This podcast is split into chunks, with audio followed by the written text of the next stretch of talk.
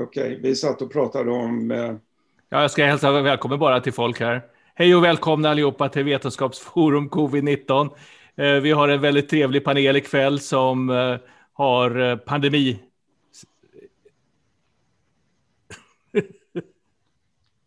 Vad hände?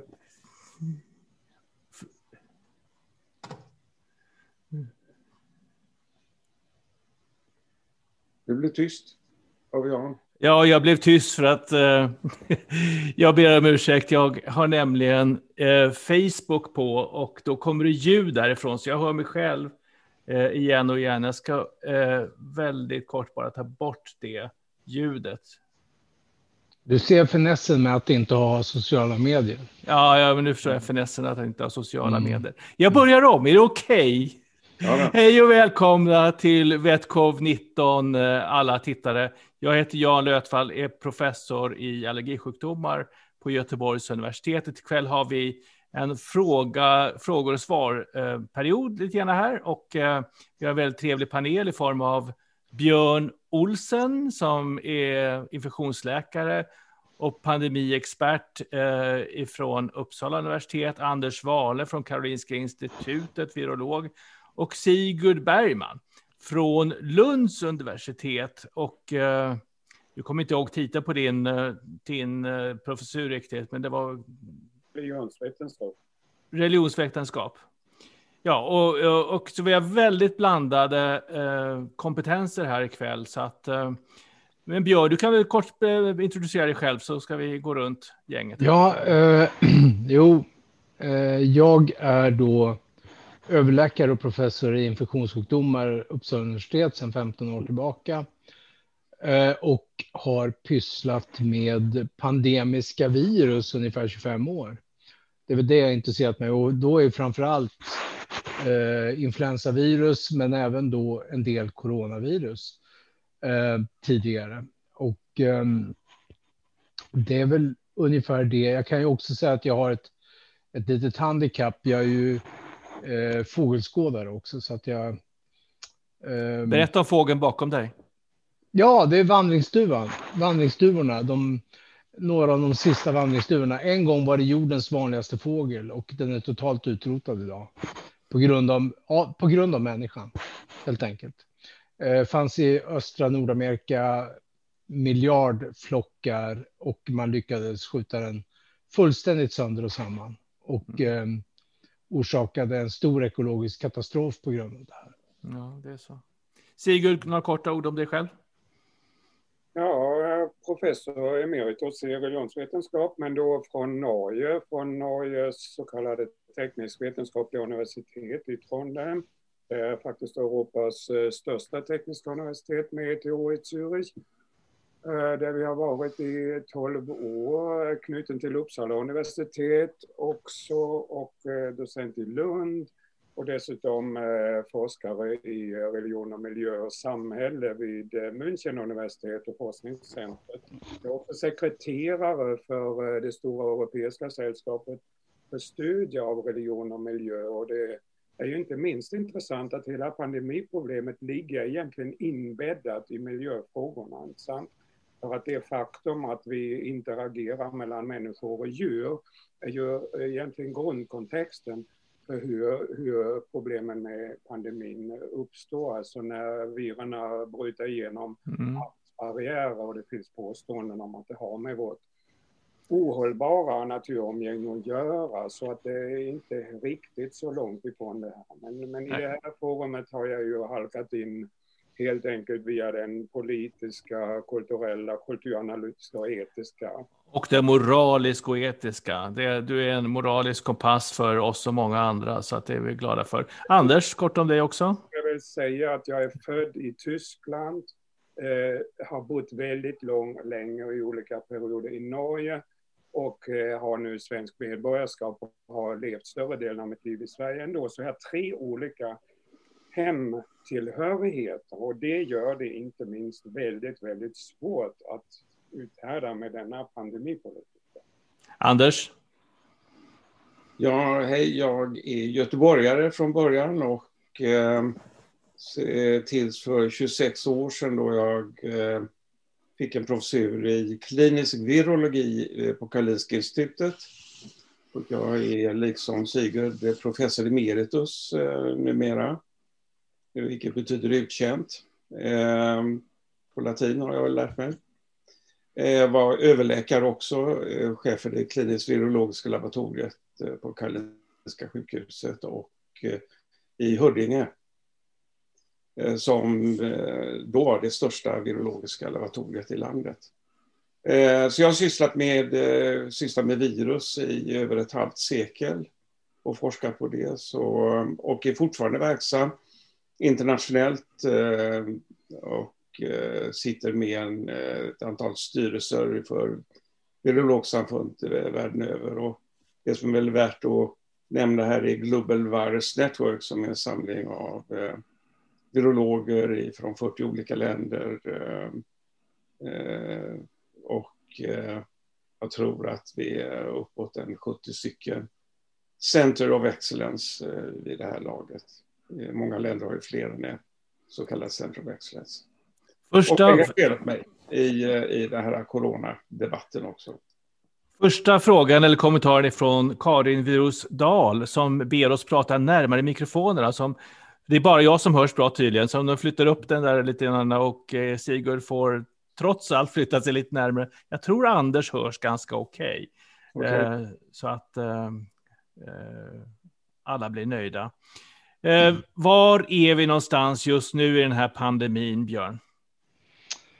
Oj, ja, jag tror att vi är inne i en extremt dynamisk fas just nu i pandemin. Alltså, pandemier är ju väldigt dynamiska och det är därför jag har intresserat mig för pandemier. Jag, jag gillar det här med dynamiska skeenden, men jag gillar ju inte riktigt det vi ser här i det här landet just nu i Sverige. Ehm, jag tror att vi är i den fasen att vi får en väldigt snabb introduktion nu av olika muterade virus och framförallt den brittiska varianten som kommer på bred front.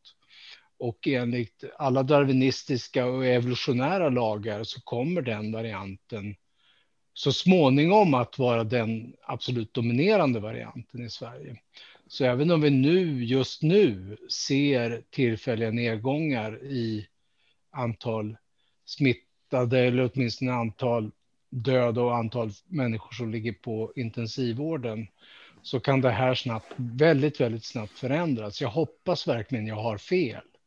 Men eh, jag tror inte att jag har det, utan är det så att den brittiska varianten kommer in som förefaller vara mer smittsam, det behövs mindre smittdos så att säga för att få sjukdom, då kommer den att eh, vara den dominerande varianten framöver.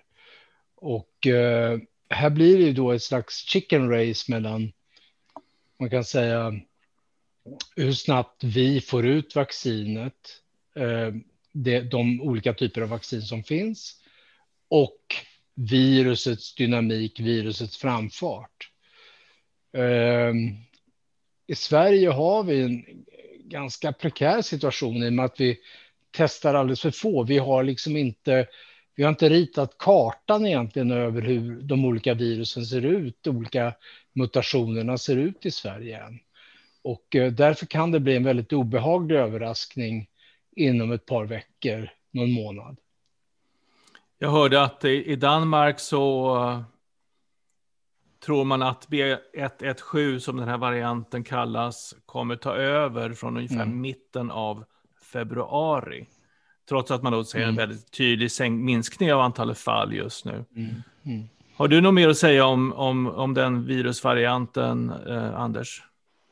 Ja, alltså den här engelska varianten, eh, den har då en mutation eh, i, i ett sånt förändring, som har gett eh, förändring av en aminosyra i precis det här området där virus binder in till cellerna. Eh, och precis samma mutation ser man i Sydafrika och i Brasilien också. Det är bara det att i Sydafrika och Brasilien har man ytterligare eh, några mutationer som gör virus ännu mer aggressivt. Och vi satt och pratade lite innan här att de här mutationerna uppträder ju spontant och det är ju en adaptation av virus så att det passar bättre för människa. Ehm, för virus eh, eh, utvecklas ju så att det förökar sig som bäst eh, i den värld som det befinner sig i och, anpassar sig till världen, vilket det, det här har gjort. Så även om vi nu hindrar den här engelska varianten från att komma in här, så, så länge vi har smittspridning och virusförökning bland människor i Sverige, så kommer de här varianterna att uppträda spontant eh, här i Sverige också tyvärr, tror jag. Mm. Så eh, här är det verkligen viktigt att vi eh, försöker inte bara hindra folk från att komma från England och, och Norge eh, till Sverige, utan här är det väldigt viktigt att vi får stopp på smittspridningen i Sverige också. Alltså vi, vi vet ju att vi har en hel massa med B117-varianter som sprids i Sverige hos folk som inte har varit ute och rest. Så att det finns ju en samhällsspridning redan av den virusvarianten i Sverige. Kommer det gå att förhindra den ja, det, spridning i Sverige? vi vet ju inte där om, om, det här, om de här varianterna som vi ser i Sverige har eh, blivit smittade av någon som har varit i England och så vidare eller i andra mm. eller tredje led. Eller om det uppträtt spontant i Sverige, för det kan mycket väl ha gjort också. Därför att här är en, en som jag sa, att virus förändrar sig normalt för att eh, föröka sig bättre hos människan. Det antyds ju att det här viruset ska vara lite mer smittsamt än den wild type-versionen som den första versionen. Vad har vi för data på det, Björn? Ja, det... Eller Anders för den delen. Ja, jag, jag, kan väl... Det finns ju data från England exempelvis att jag menar, det, det, man kan titta på dynamiken av virus och förstå hur, hur smittsamt det är. Och där ser man ju att den här, den här nya varianten, den så att säga muterade eller den förändrade varianten, har tagit över väldigt stor del av marknaden och på det sättet är den ju. Det visar ju också att den är mer smittsam. Den, den är otroligt mycket. Den verkar vara om den nu är 25 eller 50 procent mer. Det, det, kan man ju alltid diskutera, men man, man ser ändå en ganska snabb expansion av den varianten. Och då är det ren evolution. Det är ren evolution, det är ren darwinism. Den varianten är något mera något bättre anpassad till våra celler. Och precis som Anders säger så fick den förändringar i, i det här spike-proteinet. Man bytte ut en aminosyra mot en annan som gör att viruset möjligtvis blir mer klistrigt så att säga till våra celler. Så kan man enkelt förklara det. Mm. Det, det, skulle ju kunna betyda att man eh, kanske kan bli smittad med färre viruspartiklar än man blev eller kunde bli av den tidigare varianten. Är, är det logiskt? Ja, det skulle kunna vara så, men det är inte säkert att det är så. Jag vet faktiskt inte och jag vet inte om någon Nej. vet det. Det vet vi inte ännu, men det, den förefaller ju också föröka sig. Framförallt de sydafrikanska och brasilianska, de, de eh, förökar sig bättre i cellerna också. De har ytterligare några varianter i, i skillnad. Så att eh, Eh, om det är, man kan ju tro då om det blir klistrigare att, eh, att man, eh, det räcker att man blir utsatt för en mindre eh, dos av eh, virus för att bli smittad eller svårt sjuk också mm. av smittan. Men vi vet inte exakt. Det, det är väl det korta svaret. Folk frågar här om man har haft covid tidigare eller om man har fått vaccinet. Kan man få den här nya varianten då eller inte? om jag ska svara så, ja, det, svaret är ja. Därför att, ehm, men eh, det är nog inte så, när vi pratar om det här så är det just spike-proteinet och eh, det förefaller ju den här nya varianten vara mindre känsligt eh, för de som har genomgått en infektion tidigare och det där är inte helt snutet i näsan för att testa för. Men Nej. Vad man får göra då det är att ta ett virus och så får man byta ut just bara de här aminosyrorna så man har samma virus, samma förutsättningar, alla andra förutsättningar likadana.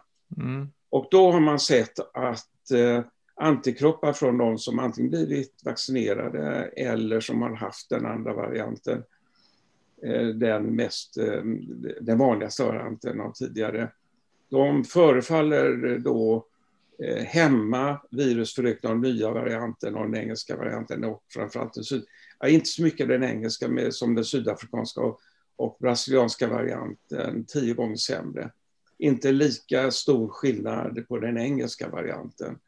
Men, men den, den sydafrikanska är tio gånger. Vad betyder det? Ja, vi vet ännu inte hur, vad tio gångers skillnad, eh, hur, vad det betyder. Men vi vet ju tidigare att man kan bli återinfekterad eh, Eh, av detta coronavirus. Så även om det har, är, förefaller vara rätt ovanligt. Och antikroppar som står kvar, de står kvar i ett år i varje fall tror vi. Så, så eh, jag kommer att vaccinera mig när, eh, när jag äntligen får tillfälle att bli vaccinerad och, och hoppas att det, det, det, det är nämligen så att man vaccineras, man, den immunitet man får inte bara riktar mot just det här spike-proteinet och just den här delen som förändras, utan man bildar massor olika typer av antikroppar som ja, av olika eh, eh, grad är då skyddande för oss. Så det, det, är inte noll, allt eller ingen variation här, utan att eh, möjligen att det kan vara lite sämre än man har hoppats på, men det är bättre än ingenting kan jag säga. Ja, det, det du refererar, ref, eh, refererar till misstänker jag är den här studien som kom från Columbia University för några dagar sedan, som tittade på neutralisering av serum från tidigare sjuka och som just visade att det är ganska bra skydd faktiskt mot den brittiska varianten. Eh, så det tror vi att både vaccinen som finns nu och, eh, och tidigare sjukdom kommer att ha skydd mot den sydafrikanska varianten, där så hade man viss skydd, men som sagt var en 10 potens sämre och det vet vi inte. Och det finns inga kliniska studier, vad jag känner till ännu i alla fall, som beskriver det här. Du får in massor med frågor. Vi ska... Vi ska det enda som man kan säga vad det gäller kliniska studier så, så hör man, jag har inte sett någon riktigt bra eller ordentlig studie, men eh, i pressen så står det om att i Manaus i, i Amazonas i Brasilien att att eh, man har fått eh, återinfektioner i en hög grad med mm. den här nya varianten. Om, hur, hur, säkert är det vågar jag inte säga. Vet du något, Björn? Om det? Nej, jag, jag har också sett, men det är bara egentligen via pressen, ja. kan man säga. Eh, och att man skulle kunna få återinfektioner. Och eh, är det så att det stämmer och att det är den omfattning som man redovisar från Manaus så, så är ju det bekymmersamt. Det finns ingen, ingen så att säga, äkta epidemiologi vad det gäller den frågan. Ja, men alltså, vi, är för kort, vi är för kort tid in i pandemin för att kunna göra riktigt bra studier. Jag menar, nu börjar det komma mm. bra studier, exempelvis på hur länge vi har antikroppar och sådana saker. Men själva, själva pandemins dynamik, där mm. har vi mm. inte, vi har inte levt med pandemin med, alltså det är i årsdagen idag i princip av det första fallet i Sverige. Va? Så, att, mm. så att vi har ganska lite information, men jag, jag är övertygad att om vi sitter här om ett år så kommer det vi ha betydligt vi. mer. Ja, det gör vi. Mm.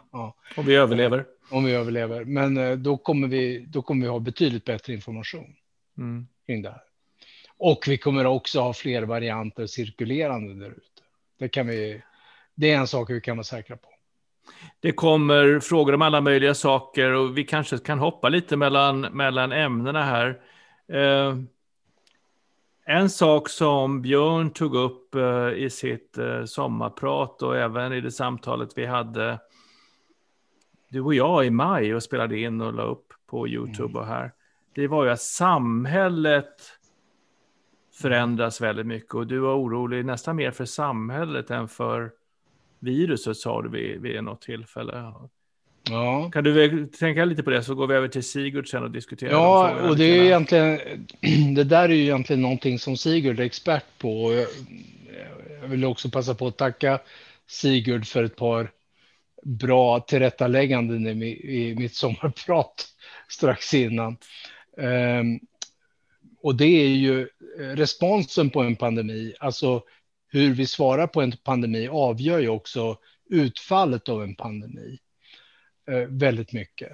Och eh, är det då så att vi har ett, ett eh, det vi kan vi säga så här, under det här året som har gått så kan vi säga att de nationer som har reagerat väldigt kraftfullt och väldigt aktivt med eh, precis det som WHO-direktören sa, att testa, testa, smittspåra, sätt i karantän.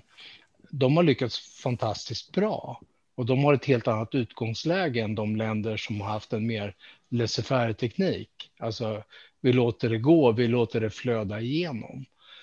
Um, och um, i Sverige, det som jag upplevt i Sverige är ju, måste jag säga, världsunikt verkligen. Alltså, det, det, för det första var vi det svenska exemplet. Vi stod ju ut framför andra länder som det land som tog, ja, inte lätt på det, men att vi tyckte att det, det här skulle få flöda igenom.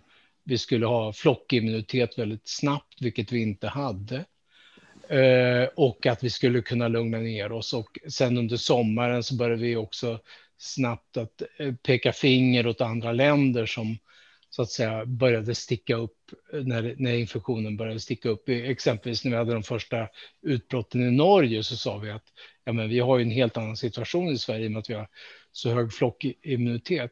Och den här typen av svensk exception, exceptionalism tror jag har varit farlig, verkligen. Och speciellt i en situation när vi har en pandemi. För att en sak man ska ha klart för sig när det gäller pandemier så finns det ett par hörnstenar som man måste verkligen tänka på inför pandemier. Och det ena är att man har en pandemiplanering. Att man tänker på, eh, förbereder sig på något sätt på, på det värsta och hoppas på det bästa. Och då man, måste man göra olika typer av scenarier. Och Sverige hade ingen pandemiplanering de andra nordiska länderna, vi tittar runt omkring, eh, Finland, Norge, Danmark, Island, har ju reviderade pandemiplaner och har reviderat dem konstant under flera, flera år och egentligen sedan sars faktiskt. Så det, det är en bra, eh, det är bra många år tillbaka ändå.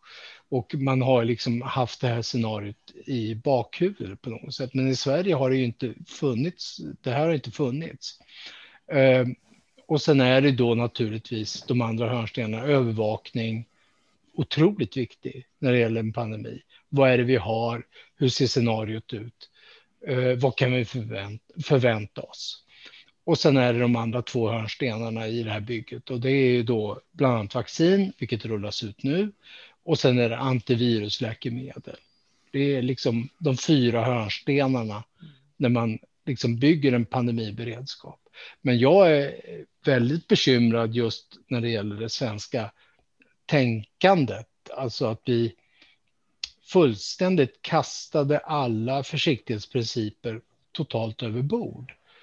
Och jag, jag, tror att Sigurd kanske är bättre att svara på den frågan. Använder du ordet sekterism? Jag har nämligen fått frågan om det här i Ja, men det har ju, det har ju ja. varit, en, det har varit en sekterism. Det, man kan väl säga så här att för eh, eh, under Stalintiden så fanns det en, en, en agronom som hette Lysenko.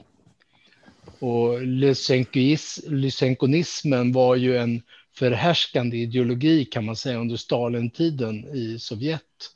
Där man menade på att man, man skulle kunna förändra grödor väldigt snabbt och sådana saker. Det orsakade Eh, oavsett det så orsakade enorma hungersnöder, det orsakade massdöd bland människor.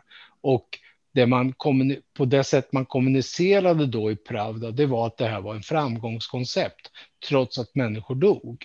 Och på något sätt har vi förmedlat samma typ, typ av information ut till Sverige, att det här är ett framgångskoncept, trots att ett otroligt många människor dog.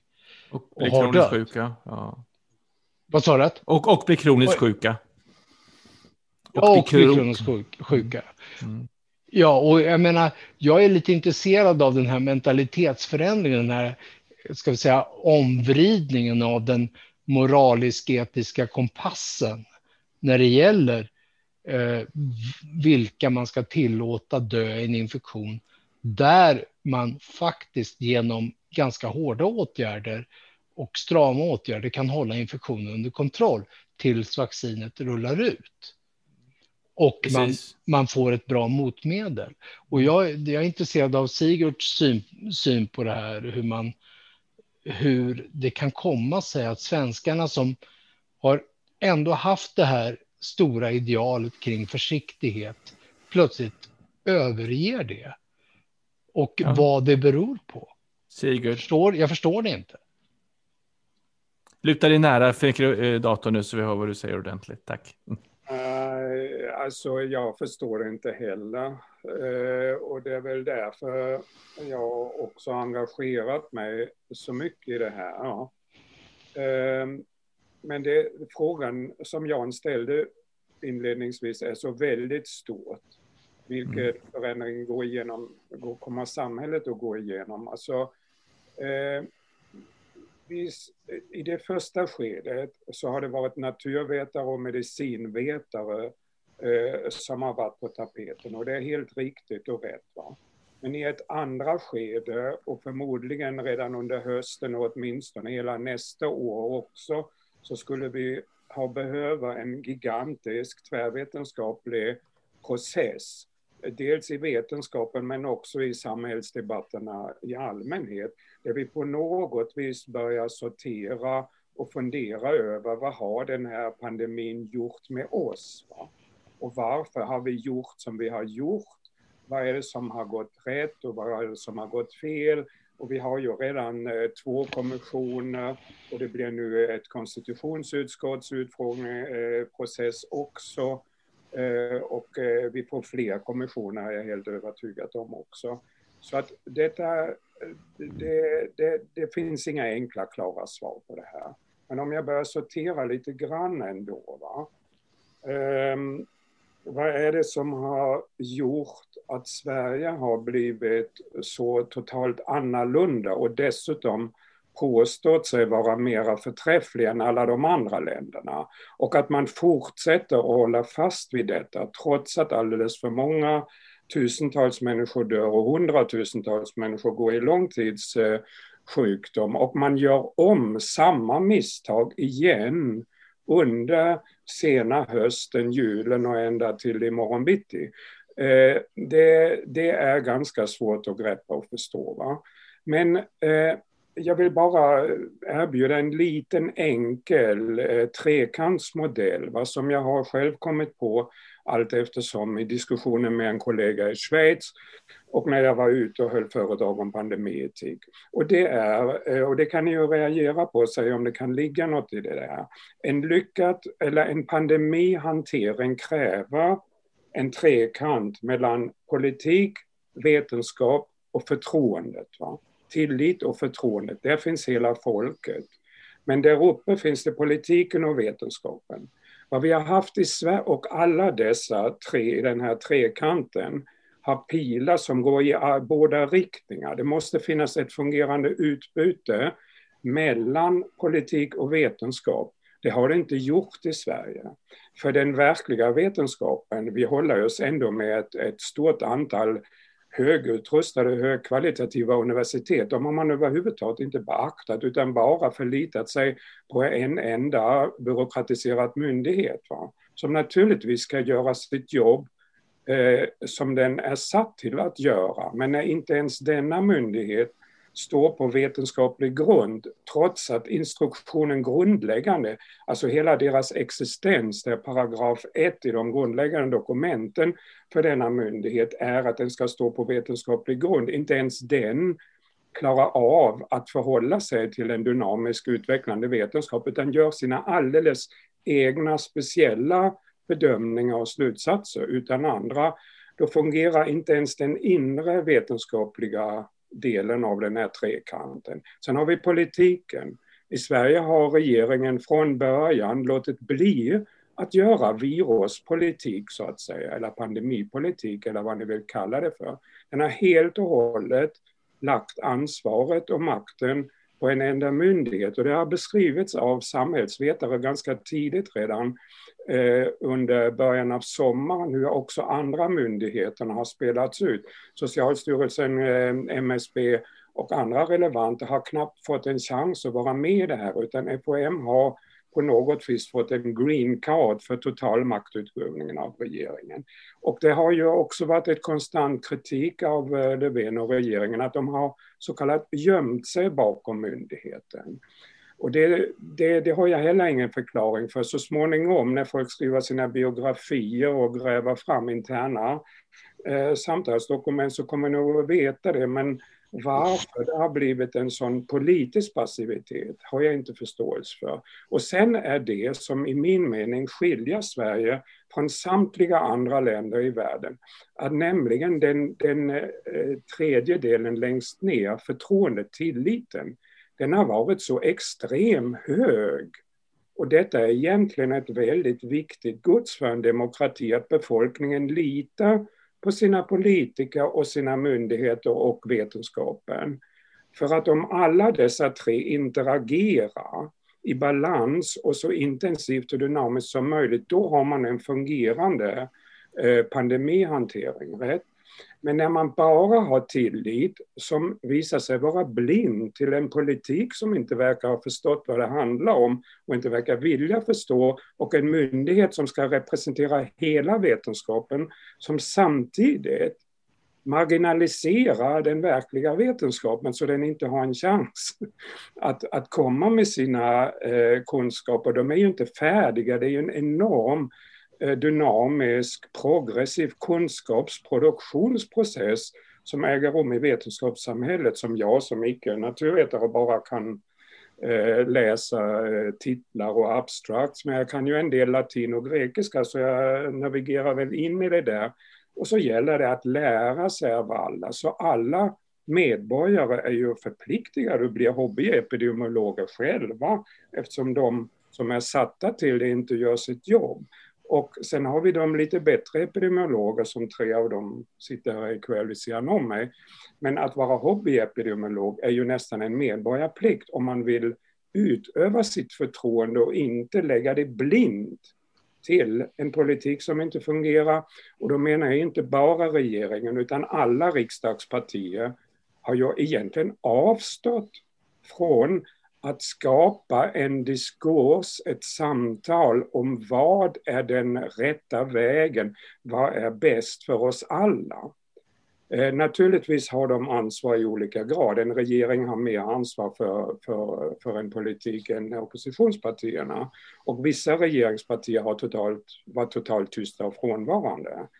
Eh, men egentligen har igen, både myndigheten och politiken eh, missbrukat det här eh, väldigt eh, goda, fina förtroendet som befolkningen har, har, har eh, mött den med. Och det har naturligtvis i sin tur lett till en himla massa förvirring, frustration, skyttegravskrig, att, ja, alltså ett, en oro och ett lidande i befolkningen som man kan beteckna som ett politiskt lidande men också som ett andligt moraliskt om ni så vill. Och där har vi väldigt, väldigt mycket framför oss som jag nästan skulle vilja säga så som Sydafrika efter det långa apartheidsystemet. Det är, det är en ganska djärv eh, jämförelse nu, men ändå. Vi har haft ett år havererat eh, och om jag behöver bara citera kungen, ett års av misslyckad pandemihantering bakom oss. Och här har vi alla vår del i det här, mer eller mindre. Och äh, vem, vi kan inte ens kräva ansvar av varandra. Det har vi också lärt oss, att ansvaret fungerar inte. Så vad vi behöver i framtiden är ju någon slags försoningsprocess mellan olika aktörer och människor. Men då måste man också kunna utkräva ansvaret och kartlägga vad har hänt? Vad har gått rätt? Vad har blivit fel? Varför? Och så vidare. Och den processen är vi ju tack och lov inne i redan nu innan pandemin är över. Så det är en väldigt, väldigt besvärlig fas vi är inne på nu. Vi har vaccinerna som är på gång som ger hopp. Vi har en ständigt ökande smittspridning som visserligen går ner men som fortfarande är fem gånger så hög som i i, eh, i Norge som är eh, tre gånger så hög som i Tyskland och Danmark, som är fullständigt orimligt hög som smittspridning. Vi har alltså en, en livsfara konstant hela våren fram till sommaren och vaccinerna samtidigt och samtidigt minnet av den här totalt misslyckade pandemihanteringen som vi också måste på något vis umgås med en slags eh, skuld, eh, eh, åtminstone reda ut vem som har del i vad. Så det är ja. inte vad som helst som landet har framför sig. Anders, vad tycker du om den analysen? Politik, vetenskap och förtroende i en triangel? Jo, nej men det, det är ju riktigt och eh, som Sigurd säger här, det, det problemet är ju att eh, vetenskapen eh, har ju varit klart underdimensionerad vad det gäller samspelet därför att alla politiska partier har sagt, eh, och jag hörde senast idag av det nya, det nya språkröret för Miljöpartiet att eh, på fråga om eh, hon hade eh, förtroende för Folkhälsomyndighetens agerande att ja, vi har ju en myndighet som ska stå för det vetenskapliga. Och eh, vem ska man annars lyssna på? Det, jag kan säga, tyvärr har inte de andra politiska partierna att, att ehm, eh, de som står bakom eh, januariöverenskommelsen eh, eh, står fast och, och lyssnar på Folkhälsomyndigheten. Men i, det här, i, i den här situationen då, då det är ju ganska uppenbart att, att någon lyckad eh, Eh, strategi har vi inte haft i, i Sverige. Att inte eh, de andra oppositionspartierna har varit speciellt intresserade av att, att skaffa sig eh, vetenskaplig, att diskutera med vetenskap. Nu, nu, låt vara att bara för att de inte har hört av sig till mig så kanske de har hört av sig till andra. Men ingen av oss, mig veterligt, i Vetenskapsforum har blivit approcherade av de andra politiska partierna eh, i, i någon större utsträckning i varje fall. Ja, bara informella kontakter. Jag har haft informella kontakter med några stycken. Men... Jo, jag har också försökt, men mm. utan större framgång. Jag har, haft, jag har haft ett par kontakter med eh, eh, två av oppositionspartierna. Eh, det är onödigt att nämna vilka, men eh, bland annat kring testning under våren. Och, eh, det, var, det också. Ja, eh, det ena och det andra eh, oppositionspartiet hade jag kontakt med när det gällde att skydda våra äldre, hur, vilka strategier man skulle ha på äldreboenden för att verkligen skydda de äldre. Så att det, där har det funnits kontakter. Men, men samtidigt så har vi också försökt approchera de statsbärande partierna och eh, där har ju responsen varit noll och intet. Men jag, jag, jag, kan väl säga också det att eh, efter att ha löpt gatlopp i pressen ett antal gånger ehm, så kan jag väl säga det att förutom vissa gyllene undantag så har ju media inte skött sin uppgift förrän nu. Det är nu det händer. Nu börjar fler och fler ro över så att säga till den andra sidan stranden. När man börjar se hur illa det är. Alltså, det finns en bortre gräns för alla människor, även journalister tydligen, uppenbart. Men i början eh, så vet vi ju efter våran famösa artikel i april kring hur det stod till med, med, med vad som skulle komma att hända. Vilket gatlopp vi, vi har fått löpa. Och eh, eh, det var inte särskilt mycket bättre under sommaren heller, utan det var först när, när det började braka loss, loss under hösten. Eh, då, då märkte man att ett skifte i mediadramaturgin kan man säga. Jag började twittra en hel del, jag har varit på Twitter länge i och för sig, men jag började mm. twittra en del i våras och har väl fyrdubblat antal tweets jag gjort eh, någonsin i livet till under bara, bara förra året. Eh, mm. Men jag märkte vilken otroligt motstånd man fick då, ja, fram till någon gång, jag tror november, när det började krypa igång igen, eller december mm. nästan, när den mm. andra riktigt stora vågen av smitta spred sig i, uh, i samhället, då började det bli lite tyst plötsligt. Uh, men det finns fortfarande, jag kallar dem socialdarwinister, jag vet inte om det är rätt uttryck, men folk som tror att det bästa är att att smittan ska spridas och eh, då hade vi kunnat eh, få immunitet snabbare så hade vi mm. mått bättre. Så att, eh... ja, men det där är ju ett arv från Johan Giesecke. Mm. Som tyvärr hade en ganska alltför stort inflytande från början. Hade det, gjort, hade det här gällt influensa så hade Johan Giesecke möjligtvis haft rätt. Mm. Men nu gäller det inte influensa utan nu gäller det coronaviruset, ett virus som beter sig lite annorlunda. Mm.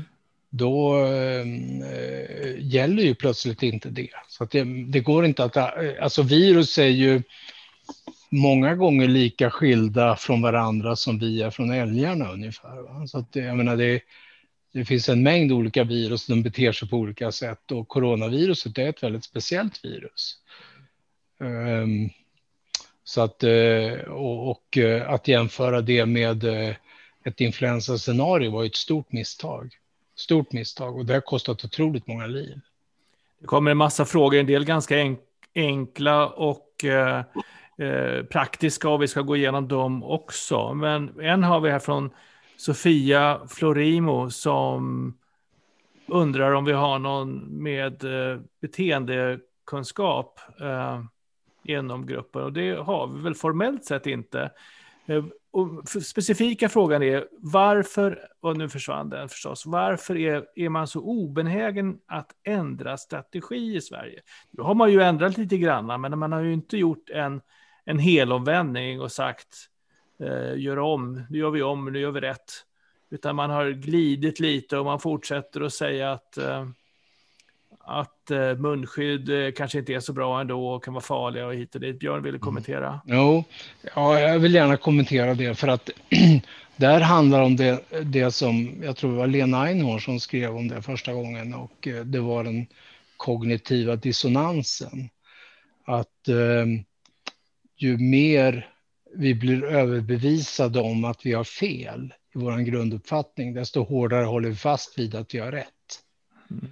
Och det tror jag tyvärr har varit eh, fatalt. Alltså det har orsakat, orsakat väldigt mycket lidande.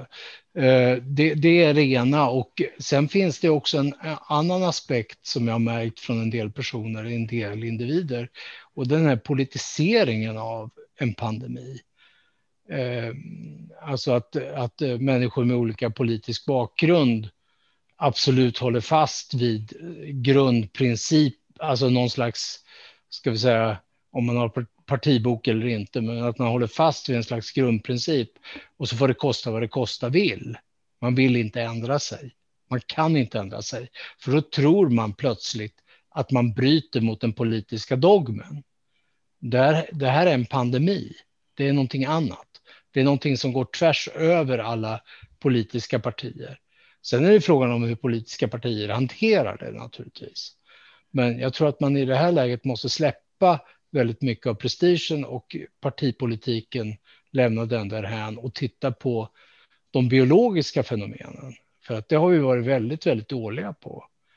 Eh, att just titta på de biologiska fenomenen, vad som händer vid en pandemi, vad som händer när ett virus får en spridning i en djurart djurarter inte hör hemma. Sen kommer de mer sociologiska och samhällsvetenskapliga argumenten in eh, ganska snabbt naturligtvis. Och det, det, vet ju Sigurd mer om egentligen. Vad som händer när det liksom, alltså effekterna i befolkningen och hur vi reagerar på det. Jag vill också gärna att Sigurd kommenterar det här med, med att man slår pannan blodig mot väggen trots att all vetenskap talar antyder att det man gör inte kanske är helt rätt. Det med den kognitiva dissonansen, det fungerar lite annorlunda än du sa, för att det vet vi ganska väl från eh, klimatförändringen. Hur vi först utsattes och vetenskapen för en enorm skepsis så kallat och sen massiva bortförklaringarna.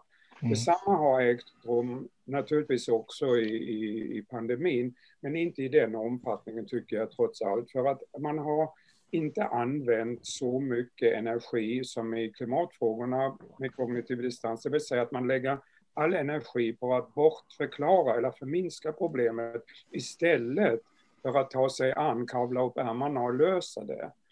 Eh, här har ju befolkningen reagerat väldigt snabbt och omfattande vad jag minns i april eh, när regeringen, eh, och det är i stort sett det enda jag tycker regeringen har gjort rätt, när man gjorde det möjligt att sjukskriva sig med två månaders karenstid eh, Eh, om man så bara kände sig det lilla minsta sjuk, och vi vet från undersökningar att folk vantrivs på sina arbetsplatser, cirka 40-50 procent vantrivs på sina arbetsplatser och skulle vilja byta.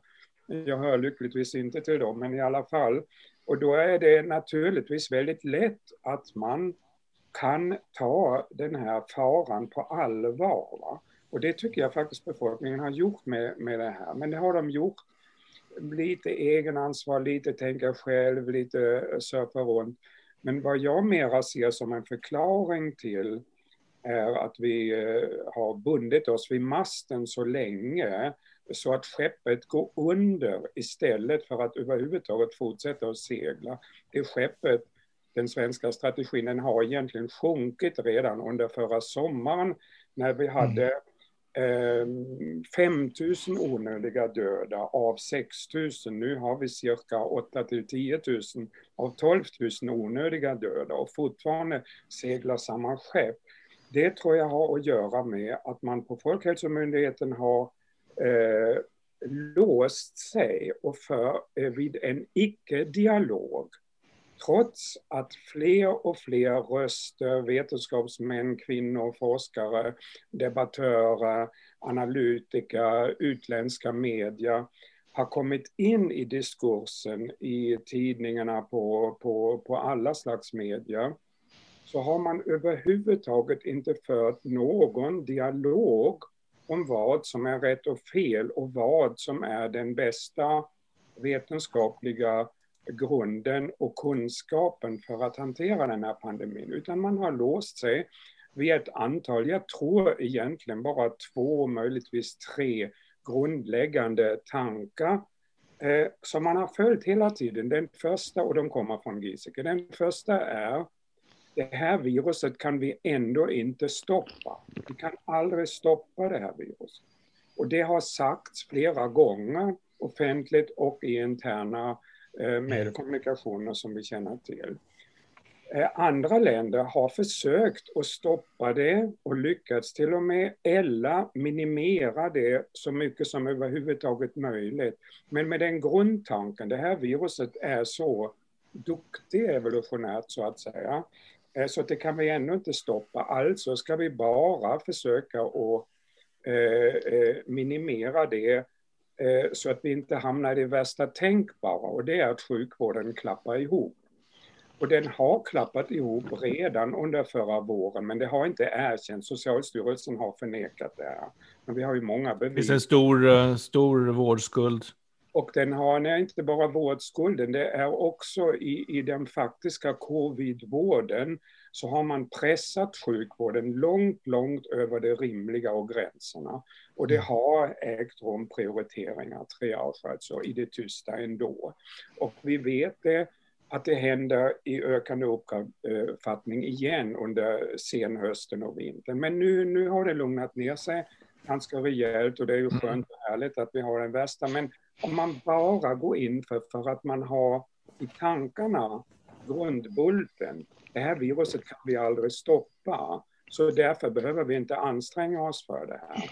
Ja, eh, men, men, men, en del av det argumentet är att, ja, det, det är att man blir immun mot det om man har haft det. Och det är ju inte säkert att... Det är, inte... ja, det, är nästa punkt också, mm. det med immuniteten. Men vad jag vill, mm. vill komma fram till att med den här grundhållningen, att vi ska inte minimera smittspridningen så mycket som överhuvudtaget möjligt, utan bara lite lagom så vi undviker det värsta. Mm. Så har man uppnått en gåva från Folkhälsomyndigheten till regeringen, nämligen att den inte behöver plåga och utsätta sin befolkning för stora påfrestningar som till och med driver dem ut i protest på gatorna för att de står inte ut med nedstängningar.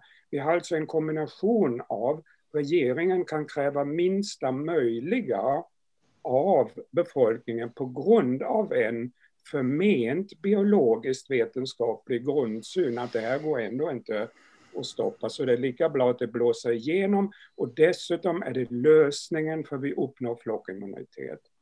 Anders, du ville kommentera på det här lite grann? Ja, alltså vi får komma ihåg att under våren så hade ju Folkhälsomyndigheten en presskonferens dagligen. Och där de kunde inhamra, eh, hamra in i den svenska befolkningen eh, sitt budskap. Och eh, sedan i, eh, sen i somras så har de fortfarande två gånger i veckan möjlighet att för hela svenska folket tala om att så här är det. Och eh, alla som då försöker säga någonting annat har ju inte den Eh, den scenen att, att eh, kunna framföra synpunkter som Folkhälsomyndigheten har. Och när den samlade pressen som sitter där får i princip två frågor var. Och så fort det kommer någon följdfråga som eventuellt skulle kunna eh, vara lite avslöjande så går man vidare för på grund av tidsbrist och att det är så väldigt många reportrar som vill ställa frågor. Och på det sättet så blir det aldrig eh, egentligen någon genomlysning av eh, vad de säger. Och varför jag engagerade mig tidigt i det här, det var ju att redan i februari så blev jag så förvånad över antingen hur illa informerade de var på Folkhälsomyndigheten, för där fanns ju inga virologer, och inte egentligen den vetenskapliga kunskapen. Den försvann ju redan eh, på, på eh, var det 2011 någonting i den mm. stilen. Mm. Efter det att eh, eh, Johan Carlsson blev generaldirektör och avskedade inte bara professorerna, för det var ju inte bara de individerna, för de hade ju stora forskargrupper också. Så det fann, försvann ju horder av forskare inom de mikrobiologiska ämnena ifrån Folkhälsomyndigheten och de har ju inte blivit eh, eh, återinsatta, de där tjänsterna på något sätt. Men att de då inte hade i februari, då, då det inte fanns så där förfärligt många vetenskapliga artiklar, vi pratade om kanske det var färre än 200 och jag hade läst allihop. Och jag insåg att Folkhälsomyndigheten, det de sa, det, det, det stämde inte överens med eh, virologin och den kunskap som man hade, som är, trots allt var begränsad vid den tiden, eller med det man tidigare visste om coronavirus. Och, eh, till exempel att barn inte blev smittade och framför allt att barn inte smittade vidare, förde smittan vidare. Och det där är någonting som man i stort sett fortfarande håller på och vidhåller och säger. Att det inte var en luftburen smitta och därför, eftersom det inte är luftburen, spelar ingen roll att använda munskydd eller inte munskydd. Och det här tjatet om att det är farligt att, att eh, bära munskydd, det kan vara till och med farligt och att man sprider smitta på det sättet därför att man pillar på det. Och mm. om det är någonting som vi absolut inte har sett och finns inga vetenskapliga belägg för, är att man smittar vare sig själv eller andra med händerna. Eh, det skiljer sig från andra virus? Det skiljer sig. Det finns ju, eh, jag menar, många andra virus och all synnerhet pandemivirus kan göra det. Ta ebola till exempel, eh, om man mm. till något drastiskt. Men det här viruset, alla data talar för att för att bli sjuk av det här viruset så måste man andas in och ganska stora mängder av det. Och, och när jag hörde hela den här desinformationen, bland annat det här med att barnet smittade, som var därför att man skickar från WHO 20 stycken eh, utfrågade till, till Wuhan och de fick fråga ut de här som gjorde smittspårning i Wuhan om de kände till något barn som hade smittat vidare. Och, och det är klart, eh, så där förfärligt många barn som varit på, på affärsresor fanns ju inte i Wuhan och eh, eh, som kunde föra smittan in i, i alla familjer och sånt där. Men att sen veta vem som smittar vem i en familj, i synnerhet när man inte ens då visste hur lång inkubationstiden var eller någonting annat. Det var ju fullständigt eh, nonsensinformation man kom med. Mm. Och det kom redan i, i, i, i början av februari rapporter om att till och med spädbarn utsöndrade stora mängder virus, mer mängd, större mängd virus än, än föräldrarna. Och att inte de skulle smitta vidare var ju fullständigt befängt. Och, och, och sen så har man fortsatt och hållit fast vid alltihopa där och man har kunnat göra det därför att man ägt scenen. Mm. Man har ägt scenen, ja precis. Och det, det, har ju varit det som har varit problemet med den här eviga desinformationen. Och eh, man har då gått ut med vi ska tvätta händerna, vi ska tvätta händerna, vi behöver inte använda munskydd för att det är farligt. Vi kan inte hantera munskydd, hela världen kan hantera munskydd, men vi kan inte hantera munskydd utan att det dessutom är farligt. Och det där är ju, det har ju varit rent och skärt svammel. Man har Johan alltså Karlsson kan inte. Dunster. Johan Karlsson kan inte göra det, kan han åka Nej, upp, Uppen, uppenbart inte, men, men, men alltså problemet med den här typen av information som då går ut brett, för vi ska komma ihåg hur, hur det såg ut under våren. Folk satt klistrade vid de här eh, pressträffarna, verkligen. Och man kommunicerade ut det här budskapet hela tiden, hela tiden, hela tiden. Så de som hade på sig munskydd under våren sågs ju som otroligt främmande fåglar eh, ursäkta uttrycket, men alltså verkligen udda fåglar. Och, eh, så att, och jag menar, och egentligen har det varit en, en, en gravt lögnaktig kampanj. Alltså jag har inga andra ord för det. Utan det är jag menar att det, det, är ett slags missbruk av tilliten. Ja, det är missbruk av tilliten. har kommit med tillit och förtroende till ja. dessa pressträffar. För mig ja. tog det bara tio minuter att förstå att det här går åt helsike. Men mm. då är jag van vid att evaluera hela nationella forskningsinstitutioner och allt och ha så många studenter som jag har godkänt och underkänt. Så det är inte så svårt att se vem som är underkänd. Men man har mm. missbrukat det här förtroendet och tilliten genom att mm. hela tiden matat på i en slags trygghet, i en falsk trygghet. Mm. Och det är mm. därför jag menar vi behöver ha någon slags kollektiv försoningsprocess så småningom för att reda ut vad som har hänt med det här. För mm. nu har vi ju ändå en process att när förtroendet var 84 procent eh, under våren eh, så var det i december månad 64 procent och i januari är det 54 procent. Så vi mm. ser en brant nedgång av förtroendet för Folkhälsomyndigheten och vi har bara cirka under eller strax under 30 procent av befolkningen som har förtroende för regeringens pandemihantering, om jag minns mm. rätt från, mm. mm. jag tror det var Aftonbladets eh, undersökningar för någon, några veckor sedan. Så att vi har en eh, väldig skiftning, en förvandling i befolkningen i förhållande till politik och den jag låt säga kvasivetenskapen för att säga det kort. Okej. Okay. Jag, jag tänkte vi skulle byta samtalsämne eh, så, så vi glider vidare till de här specifika frågorna. Men innan vi gör det, och det har inte någonting med partipolitik, alla ni som lyssnar. Men en fråga jag har till er alla, ja eller nej. Hade det varit bättre om Sverige haft en kvinnlig statsminister? Björn? Ja. Sigurd? Ja, så enkelt är det nog inte. Eh, det finns kvinnliga kommunfullmäktige ledare här i södra Sverige som tillhör det yttersta partiet på den ena sidan som inte jag skulle vilja ha som statsminister. Så, så enkelt är det inte. Nej, inte vem Okej, som helst. Få, men... Då måste jag få med... Ja, nej, men jag måste få modifiera mitt svar. Ja, det får ja, jag. jag, jag tänkte jag skulle bara få ja eller nej. Ja, jo, det, du, du, ja eller nej. Jo, jo, men jag, jag tror ändå att eh, en kvinnlig stats, statsminister med ett antal barn i bagaget hade nog varit betydligt bättre. Anders? Ja, jag är benägen att hålla med Björn. Å andra sidan så finns det ju en del kvinnliga smittskyddsläkare som jag inte gärna hade sett som statsminister. Nej, det kan jag hålla med dig om. Men det kan verkligen nej, hålla med Inte vilken kvinna som helst, men de nej, inte, kvinnliga nej. statsministrarna som finns i våra direkta grannländerna, de har ju skött det här. Ja, men vi kan ju titta. Mycket bättre. Det finns ett land strax söder om oss som heter Tyskland. Mm. Där de har en kvinnlig statsminister som faktiskt fattar hur saker och ting funkar. Och eh, eh hon, hon är ju dessutom högutbildad. Hon är fysiker och hennes man ja. är också fysiker. Ja, eh, och jag men... Det handlar inte om manligt kvinnligt i sig, utan det handlar om sensibilitet, om empati, om, eh, om uppmärksamhet, alltså också den... Eller andra kvinnliga egenskaper. En mängd kvinnliga egenskaper. ja, nej, men även män kan ha de egenskaperna. Men nu sätter jag stopp i den här frågan, om det är okej, okay, mina vänner. Jag har fått en fråga som folk verkligen ber att vi några i alla fall ber att vi tar upp, och det är skolsituationen. Hur ska vi göra med skolorna, Anders Wahlne?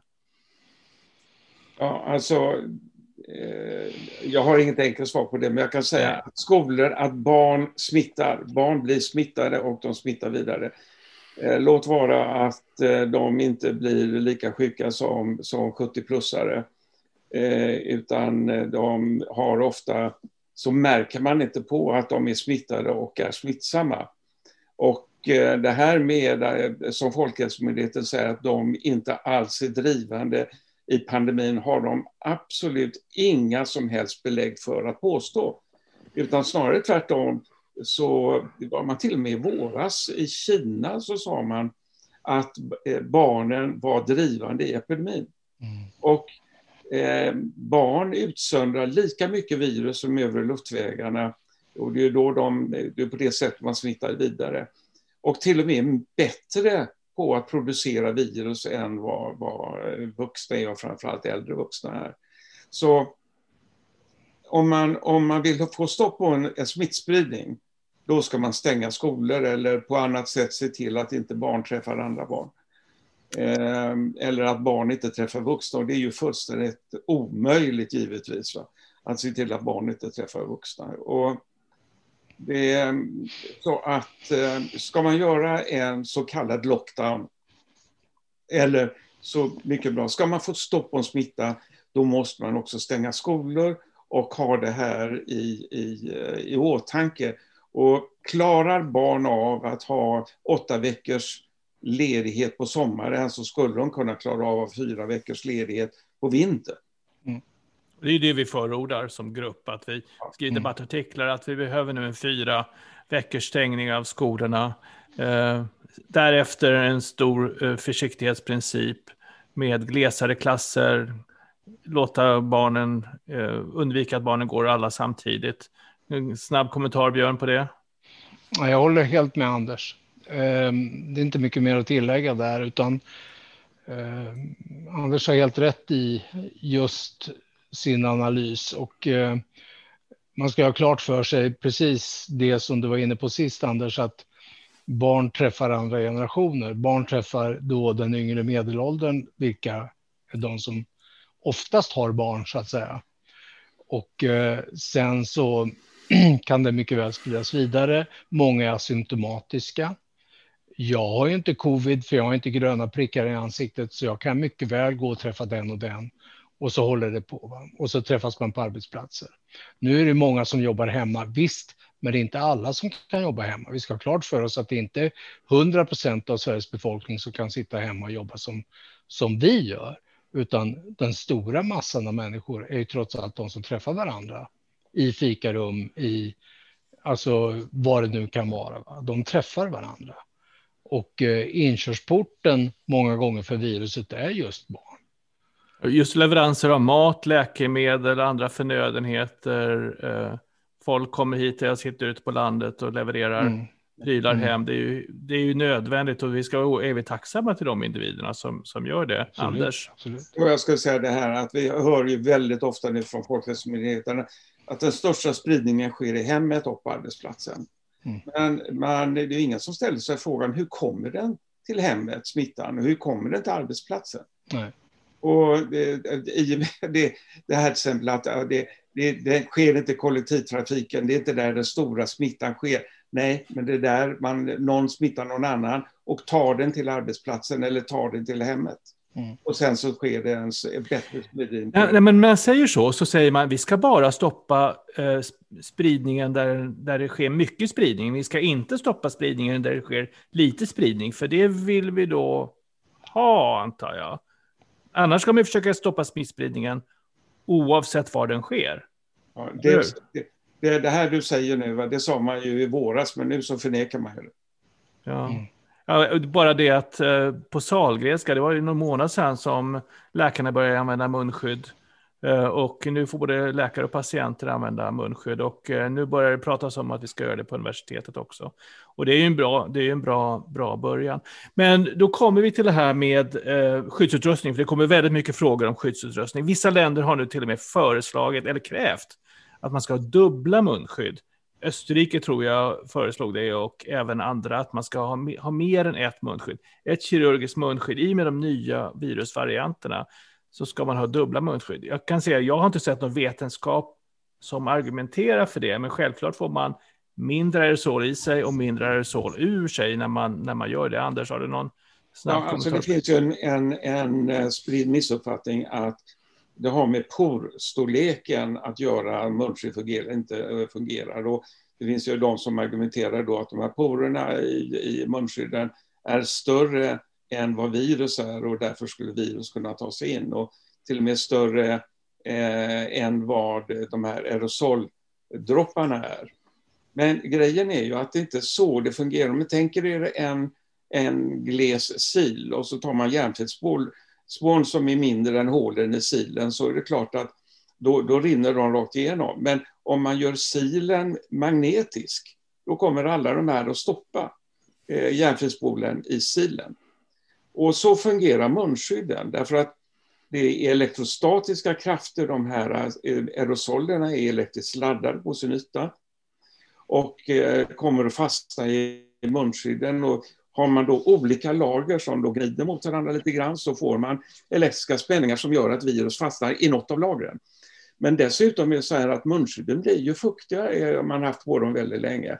Och det betyder att vi har att eh, att munskyddet tycker om vatten och de här små dropparna de fastnar därför att det är så kallad eh, hydrofilisk eh, interaktion. Att, att Eh, och det är därför de blir fuktiga. Eh, så att Vattenlöslighet helt enkelt. Ja. de, de, tar åt sig fuktigheten i luften och fuktigheten är just de här aerosolpartiklarna som är små, små, små, små, jättesmå vattendroppar. Så det är så munskydden fungerar och lägger man på ett lager till, om man har ett sådant här kirurgiskt munskydd som man, det eh, är de här, ni vet som är blå på utsidan som man köper på apoteken, och sen lägger på ett, ett bomullsmunskydd utanpå det så är det klart att då har man ytterligare ett lager eh, med eh, eh, blockering av, av aerosolen. Jag har, jag har när jag går på affären, för det gör jag ett par gånger i veckan och min fru gör det. Det är liksom de få utflykterna vi gör. Går och handlar lite mat, tar en timme. Det är att jag har ett FFP2 närmast kroppen som sitter hyfsat klämt runt skinnet och sen ett kirurgiskt munskydd ovanpå det. Eh, duger det, Björn? Ja, det gör det. Jag tror det skyddar mig och jag vet inte att det finns någon vetenskap som säger att det gör det. Nej, men jag känner alltså, mig typ mindre otrygg i alla fall kan jag säga. Ja, just när du har FFP, FFP2 så har du ju ett hyfsat skydd i alla fall. Det är inte hundraprocentigt naturligtvis, det beror på hur du har det. Men, men eh, då har du gått upp en skala. Då har du gått upp en trappa i munskyddsbranschen om man säger så. Man kan ju säga också att det är de eh, som pratar illa om munskydd och att det inte skyddar en själv. Det är, de refererar till en dansk studie som kom mm. här för några månader sedan. Den studien har folk läst som fan läser Bibeln, vågar jag påstå. Och skälet till det är också då att sammanfattningen som författarna, som inte begriper något av det här, hade gjort är klart missvisande. Men om man läser studien ordentligt så visar det om den överhuvudtaget visar något. För problemet de hade var att smittspridningen försvann i Danmark under den, den månad som studien pågick på grund av att man gjorde en lockdown i Danmark. Så fick man inte tillräckligt många eh, tillräckligt med smittspridning i, i landet för att egentligen kunna se någonting.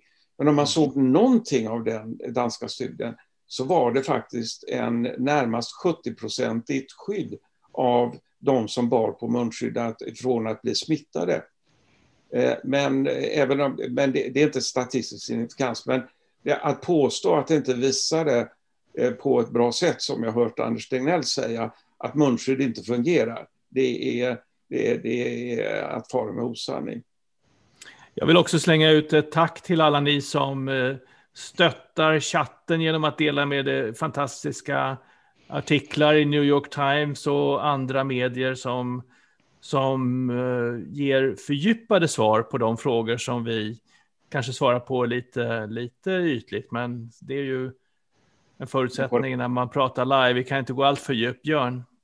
Ja, jag, i, I det här sammanhanget så vill jag, när vi ändå är inne på olika artiklar så skulle jag vilja eh, slå ett slag för Jörgen Wittfeldt på Kvartal. Eh, han, man behöver inte läsa artikeln, man kan faktiskt lyssna på den.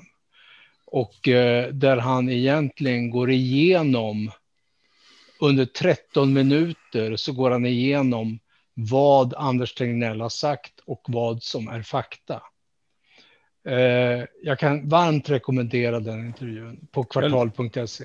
Jag lyssnade på den igår tack vare ditt tips. Det var ja. lite lång att läsa, men när man sitter i lugn och ro och lyssnar på det med hans lugna röst, det var... Mm. Fredrik som sköter vår videosändning här, kan du lägga ut den i chatten som en länk kanske? Det vore suveränt om... Ja, för den, den är, den är, alltså, man kan säga att det är en av de mer tydliga svenska artiklar som har skrivits. För att vi, vi, vi drunknar just nu i debattartiklar hit och dit. Va? Men mm. just Jörgen Wittfeldts sätt att, att presentera vad som är sagt och mm. vad som är fakta. Han gör det så otroligt pedagogiskt och eh, det får ett sånt fantastiskt genomslag när man lyssnar på det. Eh, lite grann mer med skyddsutrustning. Eh, visir, vad tror vi eh, om visir? Eh, min, mitt svar på den frågan är att de är absolut inte i närheten att vara så effektiva som det enklaste kirurgiska munskydd eller ens ett, några tygstycken framför ansiktet skulle kunna vara. Eh, det fanns ett exempel, jag tror det var ett hotell i Schweiz som, där personalen hade antingen munskydd eller visir. Det var ingen klinisk prövning, det var ingen studie, men de som hade visir fick sjukdomen, de som hade munskydd fick inte sjukdomen. Mm. Ytterligare kommentar från Björn eller Anders? Det finns Nej, jag, jag, tror inte det är dugg på visir. Det, det, ehm, det, alltså, grejen är ju att det är vad man andas in. Eh, mm. och det är aerosol. Alltså det här med att folk eh, nyser och hostar en i ansiktet eh, för mindre än två meters håll är ju nyss, för att säga, uttrycka det korrekt. Det, det, är inte så det här smittar. Det är nys. Det är som, som håller på och nyser och hostar som gör det i, rakt i ansiktet på mm. andra människor. Det, det, även om så här, där man ska demonstrera hur munskydd fungerar och så vidare, att, att, att det, det, är just det folk gör. Va? Men det händer ju inte i, i, i, i verkligheten. Handskar, vad säger ni om det? Ja, det behövs inte. Jag använder inte handskar. Jag tvättar händerna mer än jag gjorde förr kanske. Och använder sprit på affärerna och så. Sigurd, du ville kommentera det här med, med visir lite. Ja, det finns en uh, studie, vad jag minns, i Berlin där man uh, följde väldigt noga under en begränsad tid, en eller två veckor, en krog, va? alltså en pub. Och i en mm. pub är luften tjock mm. och fuktig. Tätt och intensivt, ja. Uh, men man följde Eh, bartender, barpersonalen som stod i baren och alla hade visir. Och efter en vecka var alla sjuka och smittade. Mm. Eh, för det mm. räcker ju med några stycken på en kväll som blåser ut eh, viruset i luften så flyger det runt i luften.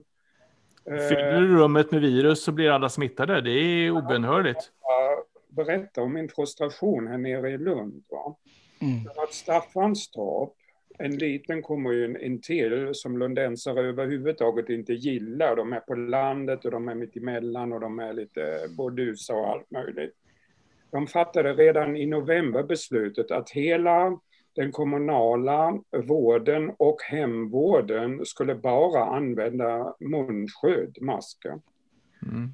Eh, I Lund så fattade en enda sjuksköterska beslut för hela kommunens eh, vård och omsorgssektor att man inte skulle ha munskydd utan visir. Och det gjorde hon för att hon följde Eva Melander, regionala, regionens smittskyddsläkare, rent eh, lagiskt och dogmatiskt eller sekteristiskt för att säga det med björnspråk.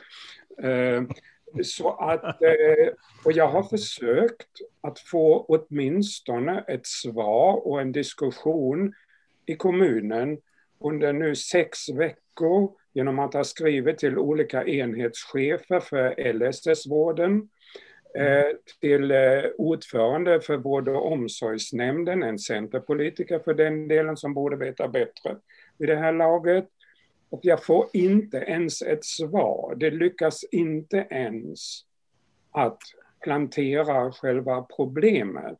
Vi ser elda munskydd i denna Lunds kommun som är Sveriges lärdomsstad och största universitet. Och jag vet. Nu hoppade du Björn av någon anledning. Jag vet inte vad som hände här. Fredrik, eh, störde det här sändningen nu på något sätt att eh, Björn hoppade plats? Så, nu är mitt ljud på. Nej, ni heter lite annorlunda, men jag flyttar era namnskyltar bara, så kör bara. Vi mm. kör bara som vi, som vi brukar. Ja, men då ska vi släppa det där med, med munskydd. Det frågas också, kan man använda dem mer än en gång? Ja, det kan man göra. Mm. Det finns ganska mycket information på nätet hur man kan rengöra dem. Man märker när de verkligen börjar tappa stunsen. Eh, jag använder samma munskydd då den timme jag går på affären, eller mycket mindre än så egentligen, eh, flera gånger utan tvekan. De kostar mindre. Eller fler gånger. Och de kostar mindre än en öl på krogen om man säger så. Man eh, vara väldigt effektiv och väldigt snabb så tar man strykjärnet. Då. Ja, kan man göra. eh, det kommer självklart också mycket frågor om vaccinerna här och eh, börjar väl framförallt frågorna med AstraZeneca-vaccinet som ju de har beställt mest doser av om jag har förstått rätt. Och där har vi ju inte sett några data, framförallt på de äldre 55 plus. Alla vi som sitter här och sänder just nu är ju 55 plus, eh, även om vi känner oss yngre eh, allihopa. Eh, några kommentarer på det? Ska vi börja med Anders? Ja, nej. Eh, eh, om, om jag finge välja så skulle jag ju hellre ta Pfizers eller Modernas messenger-RNA-vaccin eh, mm. av, av flera skäl. men om jag kan under tiden kan jag berätta vad jag gör. Eh, för jag vet ju inte, trots att jag är till och med 70-plussare, så, eh, så vaccinerar jag mig mot trippen. Och jag har gjort det tre gånger nu. Eh, senast tog jag det här trippelvaccinet i förrgår. Och trippen idag det är ju eh, vaccin mot mässling, påssjuka och röda hund. Och det är ett levande virusvaccin. Och det har ju ingenting med corona att göra alls. Men vad det gör är att det ger en liten infektion i kroppen, om en väldigt godartad, så jag märker inte av det. Men det sätter igång mitt ospecifika immunförsvar, bland annat interferon. Och coronavirus är superkänsligt, liksom de flesta övriga luftvägsvirus, mot just interferon. Och coronavirus har ju ganska stor arvsmassa och halva virus arvsmassa alltså i stort sett har virus bara för att inte sätta igång eh, det här eh, interferonsvaret, eh, alltså det ospecifika immunförsvaret, det medfödda vi har. Så därför så är det väldigt bra att, att ha det igång från början. Och skulle jag bli statsminister, eh, vilket jag med all sannolikhet inte kommer bli, så skulle jag se till att vi hade ett stort lager med levande virusvaccin och det billigaste som finns idag det är poliovaccin, så kallat oral poliovaccin, att det fanns i tabletter och att, eh, att distribuera det över hela landet. Så att nästa gång det kommer upp ett nytt främmande virus i Kina så ska alla börja ta det här en gång i månaden eller varannan månad eller något sånt där. Det hade gjort susen. Eh, Anders, du får se till att börja bli aktiv i något ungdomsförbund nu då, så, så du kan bli polis, bli politisk aktiv och statsminister på sikt. Björn, eh, jag, tänk, jag vill gärna att vi pratar lite om de nya vaccinerna, de två Pfizer, Moderna och eh, AstraZeneca framförallt. Det finns ju fler. Mm. Björn, har du några ytterligare kommentarer på dem? Nej, men jag tror också, återigen, så jag är inne på Anders idé där med interferonsvaret. Alltså det krävs ett interferonsvar för att, alltså det är ju, det är ett väldigt gammalt immunologiskt system som vi har. Det, det, vi har säkert ärvt det från amöborna när vi en gång var amöbor eller eh, trilobiter eller någonting sånt. Så det är säkert ett väldigt, väldigt gammalt försvar. Och eh, det är väldigt ospecifikt, men ändå så är det så att interferonerna är otroligt viktiga för att bekämpa virus. Och ju högre interferonskjuts man har, i samband med att man blir exponerad för ett virus, som corona exempelvis, desto större chans har man att bekämpa det. Eh, sen så håller jag också med om, jag vill inte gå in på AstraZenecas vaccin för att jag eh, har, eh, för det första så vet vi det att eh, AstraZenecas vaccin är lite annorlunda, eller ganska mycket annorlunda jämfört med mRNA-vaccinerna från Pfizer, BioNTech och mm. Moderna. Där man egentligen har ett adenovirus från schimpans som man sprutar in med ska vi säga, arvsmassa i som ska då gå in i cellerna. Och rent spontant, jag vet inte om jag har blivit tekniknörd här på äldre dagar eller någonting sånt, men det känns spontant för mig som att de vaccinerna sannolikt kommer att ge mindre biverkningar, mindre, det finns mindre så att säga svarta svanar i, i de vaccinerna. Men, men eh, jag, eh, jag lämnar nästan pass där, men eh, i och med att jag nu också är vaccinerad, i och med att jag tillhör vårdpersonal, så att jag är vaccinerad med Moderna och väntar på min andra dos där. Så att, och inga biverkningar än så länge. Så jag, jag tror på just den här tekniken med mRNA. Och, och det, det, är liksom en del av virus eller vaccinevolutionen. Att man kommer ännu längre ner i eh, ska vi säga, teknologin och ännu fi, mm. man, man finslipar teknologin ännu mer när det gäller vacciner. Och därmed tror jag också att man får mindre biverkningar på sikt. Ja, eh, det är klart att de här mRNA-vaccinerna kan också adapteras väldigt snabbt till nya varianter förhoppningsvis. Så ja, det är inte absolut. alls omöjligt att vi, eh, att vi får ett nytt vaccin till hösten som då är anpassat till Sydafrikas eh, och brasilianska varianten om de nu börjar spridas i vårt samhälle. Men hur snabba bolagen är med det där och vilken vilken regulatorisk eh, godkännande process det blir vet jag inte. En det, sak... Det, eh, det som avgör hur lång ja, tid det tar. Är, precis. För, för imorgon kan man bara producera eh, med en variant. Det är hur ja, precis. Mm. Det blir säkert en liten mm. säkerhetsstudie skulle jag gissa. Ja. Men, eh, men kanske inte 60 000 patienter. Men en sak med AstraZeneca... Men, men, alltså, sak, men, men, men saken är ju den att vad man gör det är helt enkelt ganska enkelt. Man skriver om den genetiska koden lite grann. Mm. Eh, när det gäller mRNA-vaccinerna. Det är det man gör. Och anpassar ja, den man ser till att kroppen själv situation. producerar spikproteinet. Ja, ja, ja, ja. Oh, ja absolut. Mm. En, man, får in ett, man får en ny blueprint. Man får en ny uh, blueprint, ja precis. Mm. Det som händer med uh, AstraZeneca-vaccinet som du är ett schimpansvirus som du sa, som alltså inte har smittat människor tidigare. Det är därför mm. vi kan ge det viruset, för vi har ingen immunitet mot det. Nej. Men när vi har vaccinerats två gånger med det så kan vi inte få en tredje spruta, för då har vi immunitet mot. Stämmer det? Mm. Ja, det är, det är så. Va? Men då mm. kommer det att finnas, man ser ju här andra i, varianter. I djurförsök så är det ju faktiskt bättre då att om man har ett så kallat genetiskt vaccin, vilket då kan vara messenger-RNA eller DNA-vaccin och sådär, mm. Eh, som de man kallar för prime första eh, sprutan, så är det bättre att komma tillbaka med ett proteinvaccin till exempel. Och här kommer det komma proteinvacciner.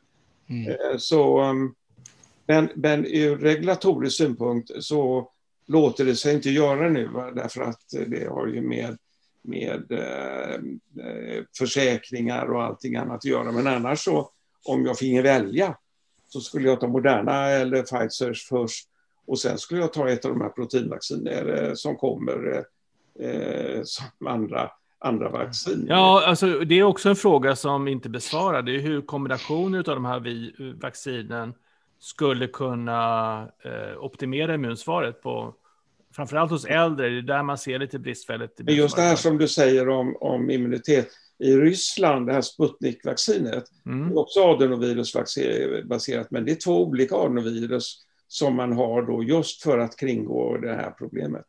Med, ja, alltså de som man, har haft man har, immunitet. Att, man, ja, att man får, att man får en, en viss immunitet mot, mot bärarviruset som är adeno i det här fallet. Snabba praktiska frågor. Om man har haft covid, ska man ta vaccinet och hur nära på kan man ta vaccinet? Ja, det kan man göra enligt mitt förmenande. Det har ingen, eh, det har ingen betydelse. Snarare tvärtom. Är man steril, eh, om, om, man haft infektion, kan man fortfarande bära och sprida smittan? Eller om man har varit vaccinerad, kan man fortfarande bära och sprida smittan? Man kan bli smittad, eh, förmodligen. Det finns väldigt få vaccin som, är steril, som gör, ger en steril immunitet så att man inte kan bli smittad. Men sannolikheten att man ska smitta vidare, eh, åtminstone inom det närmsta halvåret, är, är, skulle jag bedöma som otroligt osannolik. Mm. Så, så sannolikheten att man blir sjuk är mycket, mycket minskad. Och sannolikheten att, att man sprider är också minskad. Men man kanske fortfarande borde använda munskydd.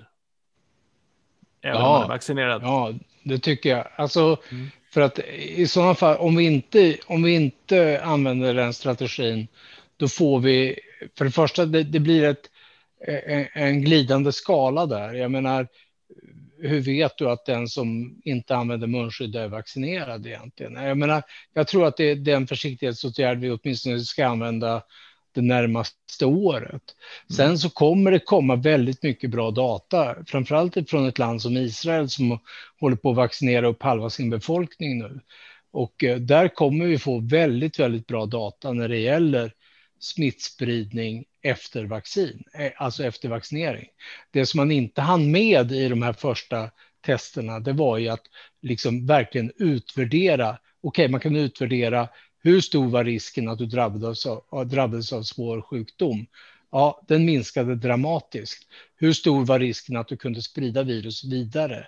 Ja, den, den kunde finnas, men man vet inte till vilken grad. Så jag tror att Israel kommer vara det land som kommer producera mest data kring det här framöver. Just när det gäller smittspridning efter vaccination.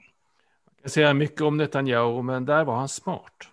Ja, det var han smart. Kan, I princip var han, vad han, ska jag bara berätta för de som lyssnar, var att Israel eh, fick förtur på Pfizers vaccin var det väl? Pfizer-Biontech, ja. Mm. Ja, och uh, under förutsättning att de skulle få epidemiologiska av, immuni, av uh, vad heter det, utan information om personer. Avidentifierade heter det. Mm. Uh, självklart, men ändå få information om, om hur uh, epidemiologin såg ut och hur, uh, mm. hur flockimmuniteten skulle utvecklas. Så där, mm. där var, var de smarta. Ja, det var de. Uh, sen lite annat, om man har lång-covid, ska man ta vaccinet då? Ja, det tycker jag. Alltså, jag kan tycka att man, kan, man absolut ska ta vaccinet om man har lång-covid, långtidscovid. För att den gruppen är väldigt heterogen, det ska vi mm. ha klart för oss. Alla är inte testade för att de har verkligen haft covid. Eh, så att, eh, eller jag menar, vi vet inte exakt. Många, alltså de allra flesta har ju haft covid naturligtvis. Mm. Men eh, jag tror absolut att man är hjälpt av vaccin. Jag tror det. Och det är, det är bara min gut feeling. Jag har inga vetenskapliga belägg för det, men jag tycker att man ska ta vaccinet. Jag skulle tro att vi får information om riskerna för det inom några veckor bara i mm. form av vetenskapliga mm. rap rapporter. Ja. Jag passar på den frågan. Ja. Mm. Vad, vad tyckte du, Anders? Nej, jag passar. Jag, jag, det är svårt att svara på, ja. Precis. Ja, jag tycker det är jättesvårt. Ja, det är jättesvårt att svara på, men, men, eh, men i och med att gruppen är väldigt heterogen än så länge. Ja. Så... Men om, om, ja, så länge jag inte vet exakt var, varför de är sjuka så...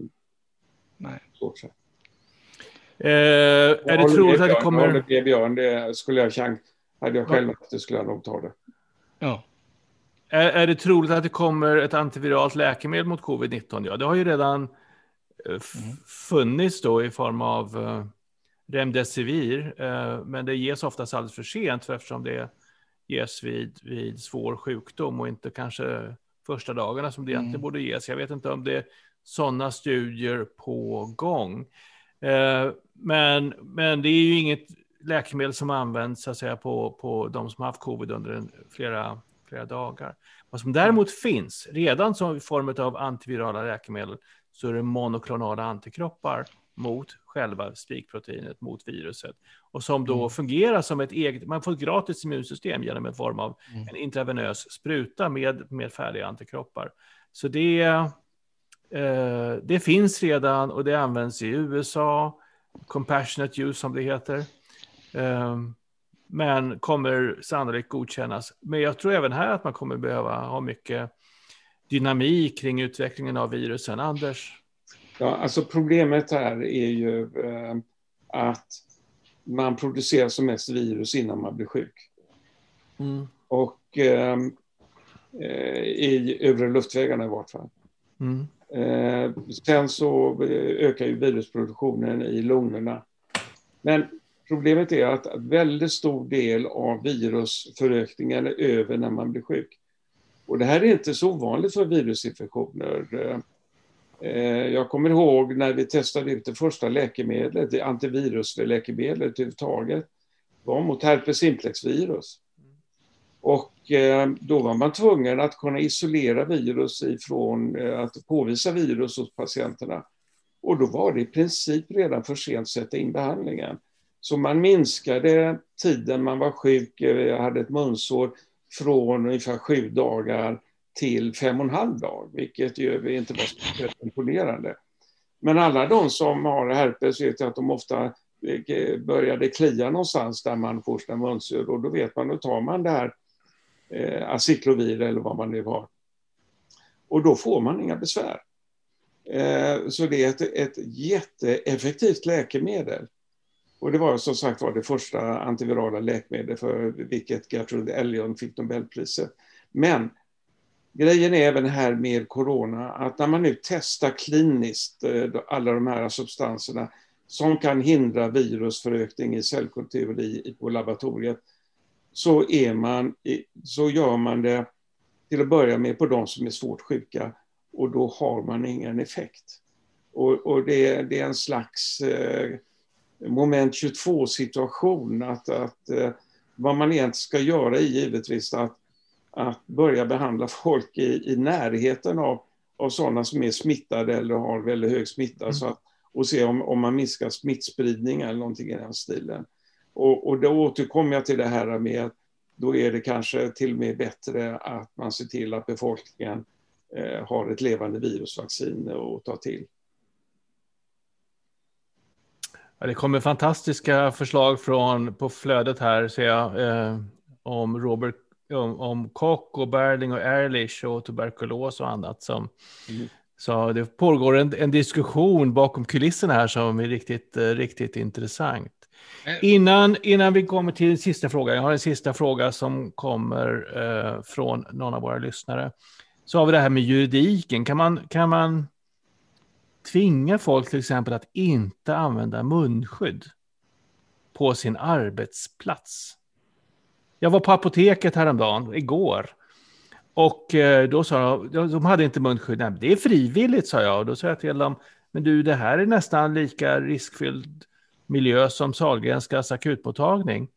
Och jag tyckte de skulle föregå med gott exempel dessutom, men då tittade de snett på mig när jag stod där med mina dubbla munskydd.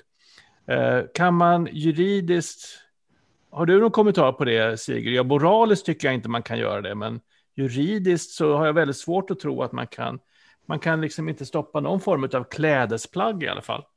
Ja, just det. Det enda som vi har ju haft hetsiga debatter kring och egentligen löst frågan vid det här laget. Det är, kan man förbjuda att ha slöjan mm. om man är muslim och arbetar i skolan eller på sjukhus eller vad vet jag. Eh, och eh, att eh, förbjuda något sånt enkelt som munskydd i ett land som är så stolt över sina liberala och statsindividualistiska och jag vet inte vad för frihetstraditioner mm. är ju omöjligt. Men det intressanta är eh, att man har tolkat Folkhälsomyndighetens icke-rekommendation i väldigt många samhällssfärer, också bland individer, som näst intill ett förbud. Va? Och mm. att man eh, fortfarande idag kan utsättas för mobbning, antingen man går i en livsmedelsaffär eller man har barn på dagis som har föräldrar som är svårt sjuka som måste skydda sig, eller man har hotat förskollärare eh, med avsked eller omplacering som börjar med munskydd. Alltså att man har politiserat frågan så oerhört. Så jag skulle verkligen älska någon som går till domstol med ett ärende eh, mot någon som börjar förbjuda munskydd. Eh, när det gäller cigarettrökning eller alkohol på arbetsplatsen eller alkohol i bilkörningen, där har vi inga som helst problem att klara och tydliga regler. Eh, men inte ens Folkhälsomyndighetens icke-rekommendation kan tas till intäkt för någon som helst juridiskt eh, eh, problem, eller hur? Så att, så att det har uppstått just den här förvirringen som jag var ute efter inledningsvis, som har skadat hela befolkningen på djupet. Det ingen vet riktigt vad den ska tro på och där man börjar strida om helt fel saker med varandra och där folk mår dåligt och är oroliga för en det ena än det andra. Och vi har så många berättelser, jag tror alla familjer och, och, och vänkretsar har så många berättelser om det här, hur man har gjort illa varandra med frågan, är munskydd bra eller dåligt eller är det skitsamma? Eh, så detta, detta är eh, helt katastrofalt, alltså vilken skada munskyddsfrågan har gjort på grundtilliten i befolkningen. Och den kan man inte läka med några enkla läkemedel eller så. Det här, Nej, precis. Det här kommer att sitta i. Va? Jag eh, kommer att tänka på den här Halmstad var det väl som förbjöd munskydd på lärare. Där det blev ett helskotta ramaskri och eh, de backade till sist och så skrev de att det är klart man får använda munskydd om man är orolig. Och, och, det är klart man kan, ska vara orolig, men det är inte huvudskälet till att man använder munskydd. Det är för att man har respekt för viruset och att man respekterar andra människor och inte vill sprida det här viruset i sin miljö. Eller så att jag, det där med, med att använda munskydd om man är orolig, det, det, det, stör mig lite. Eller det stör mig mycket. Det är samma med kollektivtrafik. Kort sen, Björn. Ja. Kollektivtrafiken i Skåne som redan under sommaren erbjöd gratis munskydd åt alla resenärer på tågen. Mm. Men med den enda förklaringen är psykologiskt, att om du känner dig orolig, eh, mm. Jämför det med Tyskland, där min mor som snart fyller 90 fick redan tidigt under hösten gratis FFP2 munskydd som mm. apoteken mm. levererade hem till henne.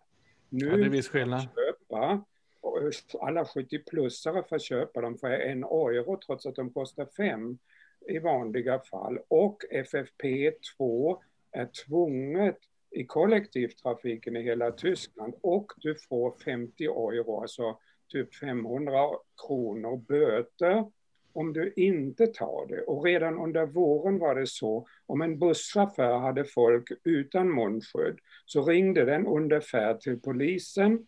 Vid nästa hållplats så plockade polisbilen ut dessa tre resenärer utan munskydd. Bussen fortsatte att köra Första gången fick de en uppläxning, andra gången fick de böter. Jag gillar inte en, en stat som tvingar sin befolkning till ditten och datten. Men om man inte är i stånd att skydda sin nästas, sin mm. medmänniskas hälsa och sin egen, utan bara eh, ha någon slags frihetsdårskap i huvudet, då behöver man lite tvång. Och då vet alla andra vad som gäller också. Då har vi en grundtrygghet som vi har haft i Sverige också.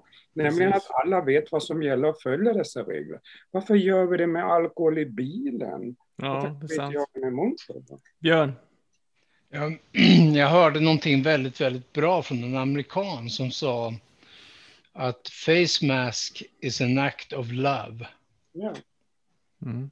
precis. Det, precis, alltså det, det är faktiskt en kärlekshandling just i och med att man skyddar sin nästa. Det kom en, var en artikel häromdagen i Svenska Dagbladet vill jag minnas av ett gäng forskare som också skrev det. Det handlar om solidaritet. Mm. Uh, nu kommer jag inte ex exakt ihåg vad de, var de kom ifrån. Den klassiska tron på nästan kärleken så är faktiskt kärleken till sig själv helt oupplösligt förenat med kärleken till sin nästa. Mm. Så att till och med i ett egoland som Sverige nu betecknas eh, i en hel del av ett, till och med eh, delstatsministrar i Tyskland har betecknat Sverige som egoland som vill absolut inte bli längre trots att Sverige var ett stort föredöme och, och, och eh, önsketänkandets land eh, i Tyskland. Eh, så är kärleken till sig själv oupplösligt sammanhängande med kärleken till sin nästa. Mm. Plus kärleken till Gud om man nu vill blanda in honom, henne i det också, men det måste mm. man inte. Det går lika Nej. bra med kärleken till sig själv och nästan, men det kräver en föreställningsförmåga. Eh, att min betydelse, det är samma med barnen och som vi pratade om i skolan och smittspridning. Barnen har föräldrar, föräldrarna har syskon, barnen har stora syskon, eh, föräldrarna jobbar kanske på äldrevården eller på en arbetsplats som har en kamrat som har en fru som jobbar på äldrevården och jag vet inte mm. vad. Mm. Så det är självklart eh, att också barn, unga, vuxna och gamla tillsammans måste älska sig själv och sin nästa i en, i en slags kollektiv mobilisering. Mm. Det är ju inte så svårt för det här. En sista fråga kommer nu. Den kanske inte går så jättefort att svara på. Vi börjar knacka på två timmar så vi ska väl eh, samla oss en aning.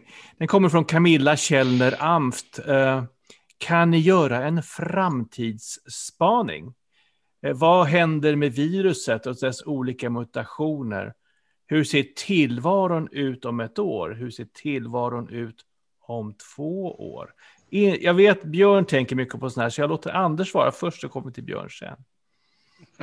Okej, okay, så fall tror jag att till att börja med eh, så kommer virus att anpassa sig till vaccinationen och med all sannolikhet så kommer det bli ett snällare virus. Eh, det jag tror. Vi hade Eh, förutom sars och mers eh, som ju var elaka virus så hade vi det senaste som eh, coronavirus som var lite elakt.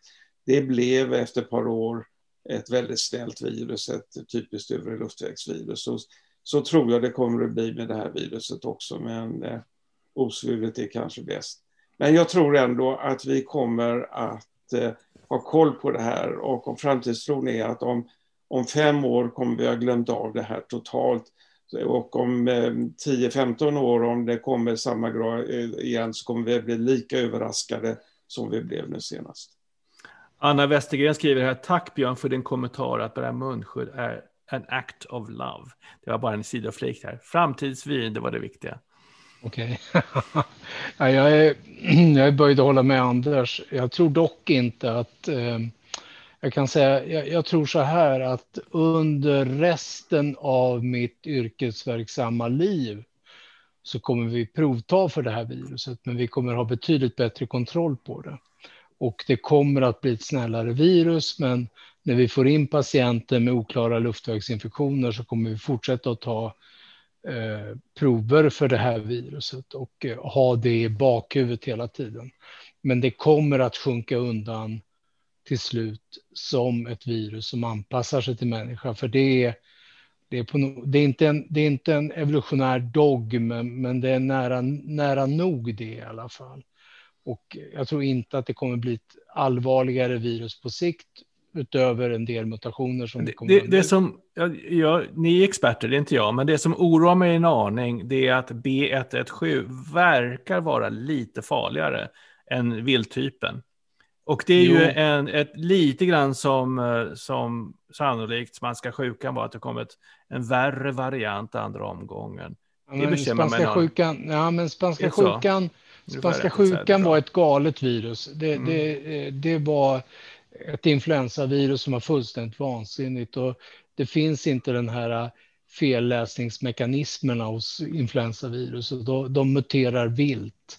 Mm. Det här muterar enligt eh, evolutionen, alltså ungefär som det gör när det tar sig in i en ny djurart. Och vi kommer mm. naturligtvis ha svårare varianter av det här, men vi kommer också rulla ut vaccin mycket snabbare och vi kommer ha bättre koll på det här viruset. Så att jag tror om ett år så kommer vi ha en betydligt bättre situation än vad vi har nu. Om fem år så kommer det ha sjunkit undan en del, men vi kommer fortfarande, på sjukhusen i alla fall att provta för det här viruset. Det är jag övertygad om.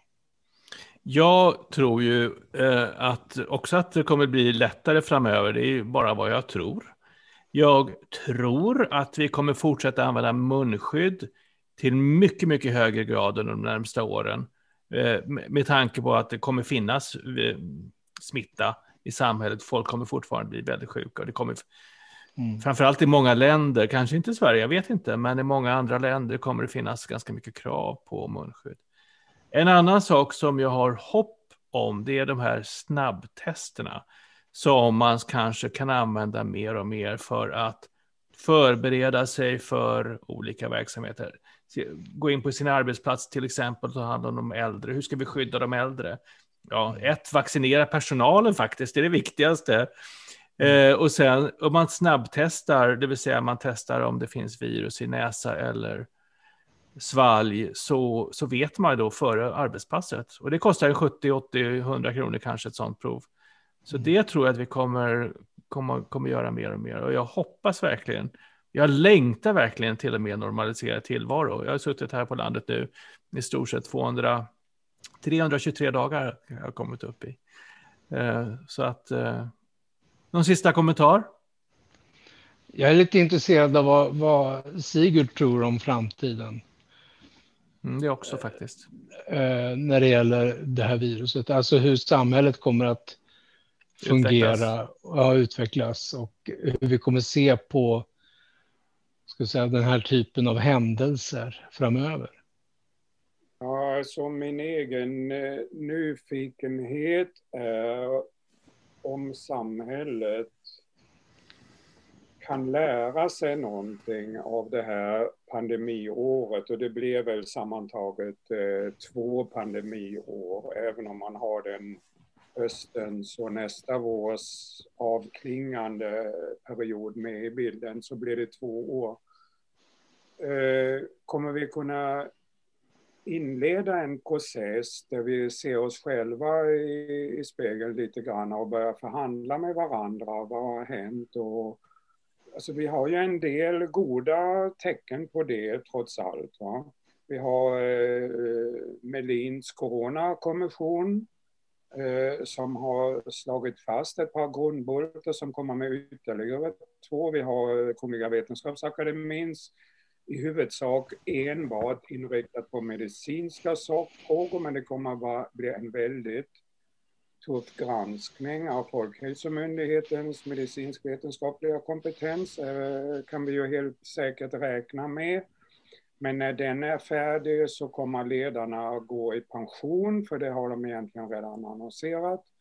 Eh, så vi kommer inte att se något ansvarsutkrävande där.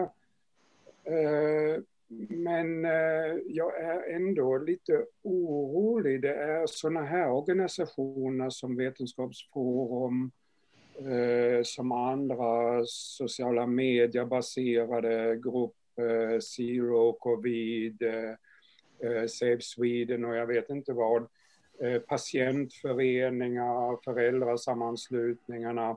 Alla de här är ganska marginaliserade egentligen. Kommer vi att kunna mobilisera en kraft i civilsamhället eh, som kan ta tag i den här eh, uppgörelsen eh, och någon slags försoning som vi behöver. För jag har inte mycket hopp till de politiska partierna regeringspartierna har bundit sig så hårt och, och, och har hållit fast oavbrutet vid att de har gjort allting rätt, trots att de har gjort det allra mesta fel och lite rätt.